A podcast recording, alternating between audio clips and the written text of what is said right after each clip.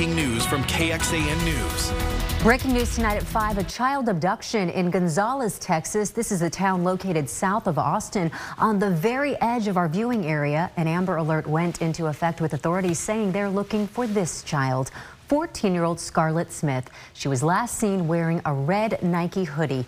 The alert identifies a suspect, Barry Van Mersbergen. Authorities add he may also go by the name Ben. Law enforcement says the suspect's vehicle is a tan 2012 GMC Terrain with Texas license plate 3RVWG.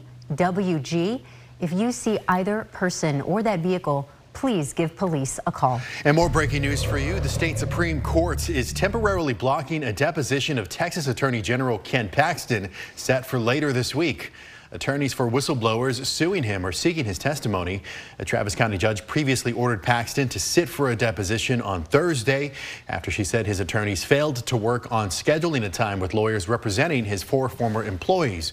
Now, these plaintiffs argue Paxton violated whistleblower protections when he fired them after they reported him to the FBI for alleged corruption. House Republicans continue to move forward to impeach Homeland Security Secretary Alejandro Mayorkas, saying he has failed to secure the southern border border. Democrats argue Mayorkas hasn't broken any laws by doing his job and say it's up to Congress to fix the immigration system. KXAN uh, Washington correspondent Anna Wiernicki has more. Republicans introduced the articles this weekend after completing a months long investigation into DHS Secretary Alejandro Mayorkas. Today is a grave day. Chairman of the House Homeland Security Committee, Tennessee Republican Mark Green says impeaching Homeland Security Secretary Alejandro Mayorkas is the only option. Secretary Mayorkas' actions have forced our hand. We cannot allow this border crisis to continue. House Republicans introduced two articles of impeachment against Mayorkas, accusing President Biden's top immigration official of violating the law by releasing migrants who are awaiting court proceedings into the U.S. and lying to lawmakers about whether the southern border was secure. The failure to secure the border has been so significant, so catastrophic, so egregious that Congress must now use its power to provide accountability. Revenge, vengefulness is why we're here. But Democrats called the entire impeachment proceedings a political stunt. This is a complete sham impeachment. And California Democrat Robert Garcia says Republicans' accusations are not impeachable offenses. There's no evidence from a constitutional perspective or reason to impeach him. Mayorkas, who didn't attend Tuesday's hearing, defended himself in a letter to the committee, calling the impeachment proceedings against him baseless and the allegations false. House Speaker Mike Johnson says the House will waste no time moving the impeachment forward, promising a vote on the House floor as soon as possible. For now, in Washington, I'm Anna Wiernicki. Back to you. Now, Texas plans to send someone to testify in front of Congress on how what Texas is doing at the border is within its right as a state. Here on KXAN News at 6, we'll have a look at what this hearing could mean for the future of the Texas border. Just today, several migrants were rescued while trying to cross the Rio Grande into Texas. A child and three adults were rescued after they got swept up in the strong current. Members from the Texas Department of Public Safety were able to pull them into a boat and bring them ashore. Just hours before that, two men, a woman, and a toddler also nearly drowned. That child was in critical condition and had to be stabilized at the scene. Today, the Texas Supreme Court heard a challenge over a new law that bans transgender children from receiving certain health care options. It also threatens the licenses of doctors who provide them. The state argued Senate Bill 14 falls in line with the Texas legislature having the authority to regulate medicine, while the attorney representing the families of the transgender kids and the doctors say the law unconstitutionally targets them and limits their decision making.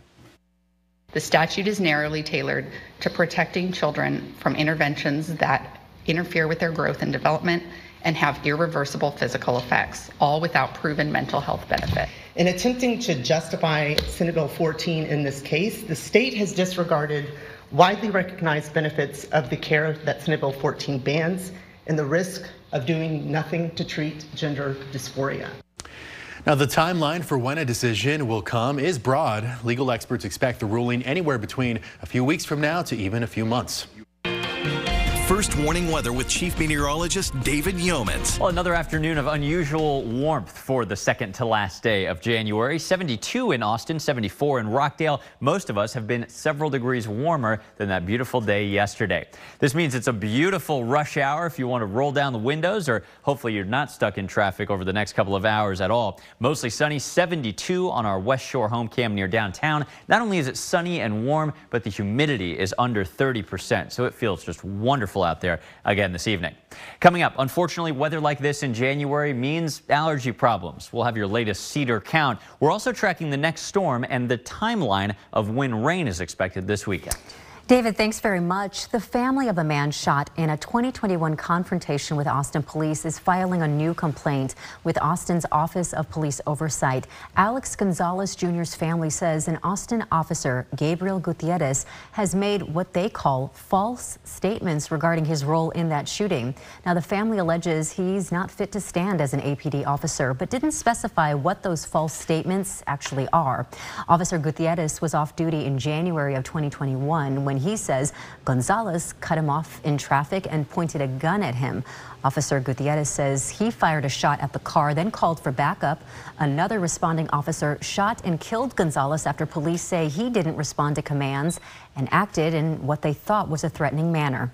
Elizabeth Gonzalez, Alex's mother, says she's not going anywhere until she and her family get some accountability from the city. I want a response from them to see what's what they're to do because I'm not going nowhere and I'm not to disappear. That's all I want is the truth. That's it, the truth. And they can't even do that or provide the truth. And they wonder why the people of Austin don't count on them or can't call on them. Back in 2022, a Travis County grand jury declined to indict either officers involved in Gonzalez's shooting. Gonzalez's family has filed a federal civil rights suit against the city of Austin over the shooting as well. Well, in Hays County, at least half a dozen children have died of fentanyl poisoning since the summer of 2022. KXAN Sam Stark talks to a mother who lost her son to a poisoning and a new initiative she is proposing to try to save others. What, what Janelle and, and is trying to do through this project is being able to prevent those deaths because you can't you can't save a dead child. Janelle Rodriguez lost her son Noah to a fentanyl overdose in 2022.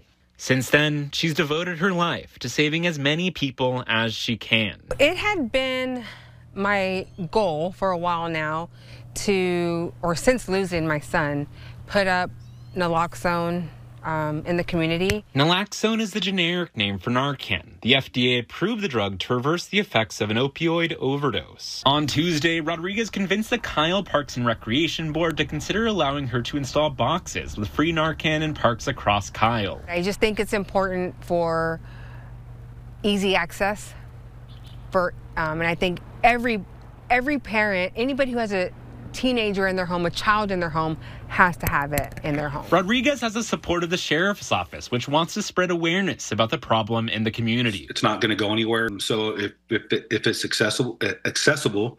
Um, and inexpensive, then then why not, right? So that's why I'm behind Janelle and her efforts to make Hays County as safe as possible. Narcan is considered safe for anyone to use. The CDC says the drug will not harm someone if they get it and are not overdosing. If free Narcan stands were prevalent in Hays County years ago, um, one of my really good friend's sons would still be here. In Kyle, Sam Stark, KXAN News. Now, Rodriguez says she wants to bring these boxes to every community in Hays County. Donald Trump will be showing up on Illinois ballots later this year, why the state decided to keep his name on the ticket despite efforts from some to take it off. Plus, major layoffs coming to a major shipping company. How many people are expected to lose their jobs when UPS cuts back? And U.S. officials say they have found who was partly responsible for a drone attack on a U.S. base, what they're planning to do in response. Former President Trump will stay on the ballot, at least in Illinois. The state's election board decided today to keep him on the primary ballot. This comes a week before the U.S. Supreme Court hears arguments on whether his role in the January 6th attack on the U.S. Capitol disqualifies him from the presidency. The eight-member Illinois State Board, which includes four Republicans and four Democrats, made the decision in a unanimous vote, saying it didn't have the authority to determine whether Trump violated the Constitution. Dozens of cases have been filed around the country seeking to bar Trump from the presidency for insurrection. The case in Colorado is the only one that's uh, succeeded in court. Most other courts and election officials have ducked the issue on similar grounds to Illinois. UPS says major layoffs are on the way. The company released a statement today saying it would cut about 12,000 employees due to a decline in revenue combined with rising labor costs. UPS saw a $9 billion decline in year over year revenues. Those 12,000 jobs are about 2.5% of the company's workforce. Employees affected will receive severance packages and outplacement assistance. On an earnings call on Tuesday, the logistics giant said it was looking to cut $1 billion in costs costs in the fourth quarter. Now, going in depth, shipping is not the only industry facing some major setbacks. Earlier this month, Microsoft laid off 1,900 people in its gaming division Amazon let go of hundreds from their Prime Video and MGM Studios arm, and Google says it cut jobs across the company to push for efficiency. Now, that's better than last January, where around 90,000 people lost their jobs across hundreds of companies. The U.S. will respond to a drone attack in Jordan that killed three Americans. What the president says the U.S. will do and who he says bears part of the blame. And today, even warmer than yesterday. Matter of fact, a high of 76 in town and 74 at the airport, our warmest day in nearly two weeks. We'll look ahead into February when we come back in First Warning Weather. President Biden says he has made a decision on how to respond to the drone attack that killed three U.S. soldiers in Jordan. U.S. officials say Iranian-backed militants are responsible, and a growing number of U.S. lawmakers are calling on the White House to respond more forcefully to Iran. NBC's Alice Barr reports. President Biden saying today he has decided how to respond to the attack that killed three American soldiers and injured roughly 40 on a U.S. military base in Jordan. He has now spoken to the grieving families. If we knew what we know now, we would have just said, I love you so much. The president offered no details on the U.S. response, but said Iran is at least partly to blame. I do hold them responsible in the sense that they're supplying the weapons to the people who did it. Iran insists it did not direct the deadly drone strike, but one of the groups it backs, the Islamic Resistance in Iraq, claimed responsibility. The Pentagon says Iranian backed militias have targeted bases housing Americans more than 160 times since the start of the Israel Hamas war. Now, with the first U.S. fatalities, lawmakers in both parties are pressing for a crackdown on Iran. The United States needs to show strength, uh, and the administration needs to uh, escalate and uh, sustain the response. The U.S. response could range from sanctions and cyber attacks to more strikes against proxy militants or even targeting Iranian territory, though the president has made clear. I don't think we need a wider war in the Middle East. That's not what I'm looking for. As the war in Gaza inflames the region, officials from Israel, Qatar, Egypt, and the U.S. have reached a framework for what sources tell NBC News would be a 60 day pause in the fighting to free Hamas held hostages in exchange for Palestinian prisoners. In Washington, Alice Barr, NBC News. And Hamas said it was reviewing that proposal to temporarily pause the fighting in Gaza, even as Israel's prime minister insists his country will fulfill its mission to destroy Hamas. First warning weather with Chief Meteorologist David Yeomans. Well, gorgeous weather continues for the next couple of days, but we do have a change Friday into the coming weekend. So let's dive in here under sunny skies. 72 right now. Beautiful day on the Austonian weather cam. Cedar counts, unfortunately, still high. The good news for cedar allergy sufferers, if there is any, it's that the cedar count has dropped slightly in the past 24 hours. Only other pollen problem here is mold, but that is low.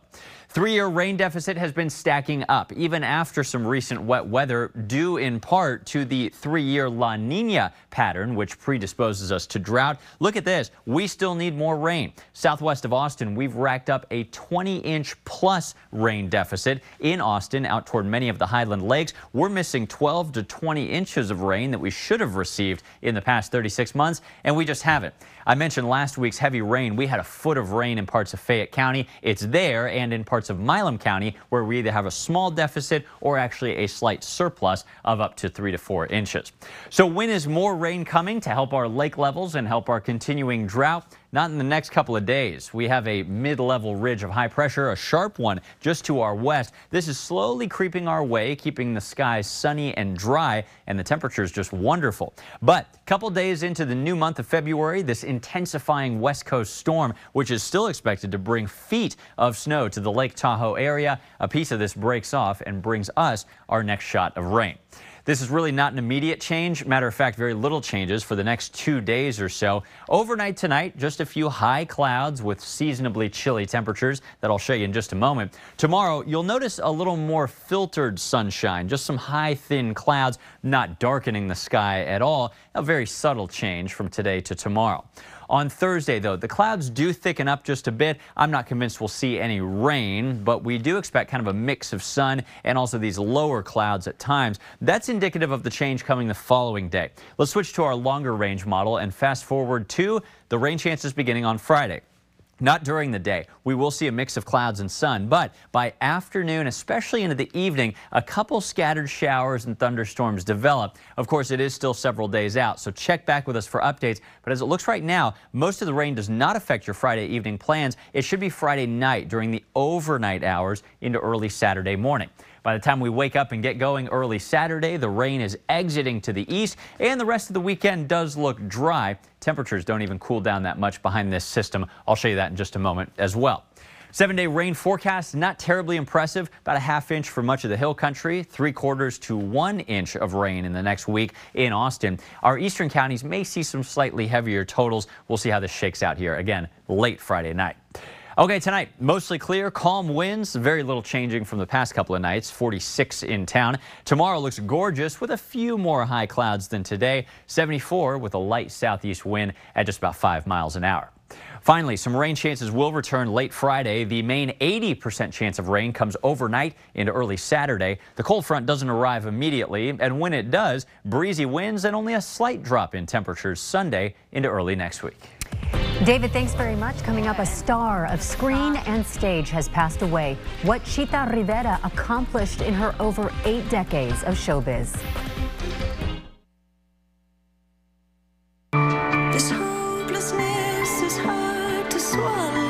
I'm Ali Bradley in Eagle Pass, Texas. I've been covering the southern border for two and a half years. Not only is it a national security crisis, but it's obviously a humanitarian one as well. Our News Nation crews were here as people were literally fighting for their lives. Hundreds of people are crossing over from Mexico, crossing the Rio Grande. It's important for News Nation to be showing you exactly what's happening in real time.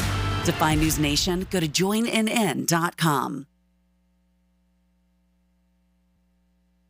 Right now, two big tech stories for you tonight. The future of AI and who should keep its powers in check. My conversation about that with the CEO of Microsoft. Also, we go inside Apple's vision of the future on Nightly News. Legendary Broadway performer Chita Rivera, star of West Side Story, Chicago, and Kiss of the Spider Woman, has died. Born in Washington, D.C., she was nominated numerous times for a Tony and won twice for The Rink. Rivera was the first Hispanic woman to receive the Kennedy Center Award and also received a Tony Lifetime Achievement Award and a Presidential Medal of Freedom. She is survived by her daughter and her three siblings, along with her many nieces and nephews. She was 91 years old. A dying thief who confessed to stealing the ruby slippers that Judy Garland wore in The Wizard of Oz has been sentenced to zero time in prison. 76-year-old Terry John Martin stole the slippers in 2005 from the Judy Garland Museum in the late actor's hometown of Grand Rapids, Minnesota. Martin's attorney says he had gone straight but wanted to pull off one last score. Now, Martin says he gave in to temptation after an old associate with connections to the mob persuaded him that the famous shoes were adorned with real rubies. They were not. Both sides of the trial recommended Martin be sentenced to time served because he is currently in hospice care. Well, coming up tonight on KXAN, it's night court starting at 7 o'clock, then extended family at 7.30, followed by La Brea at 8 and Quantum Leap at 9. And then you can join us back here for KXAN News at 10. And join us an hour earlier for KXAN News at 9 on CW Austin. Here's where to find us over the air or through your television provider.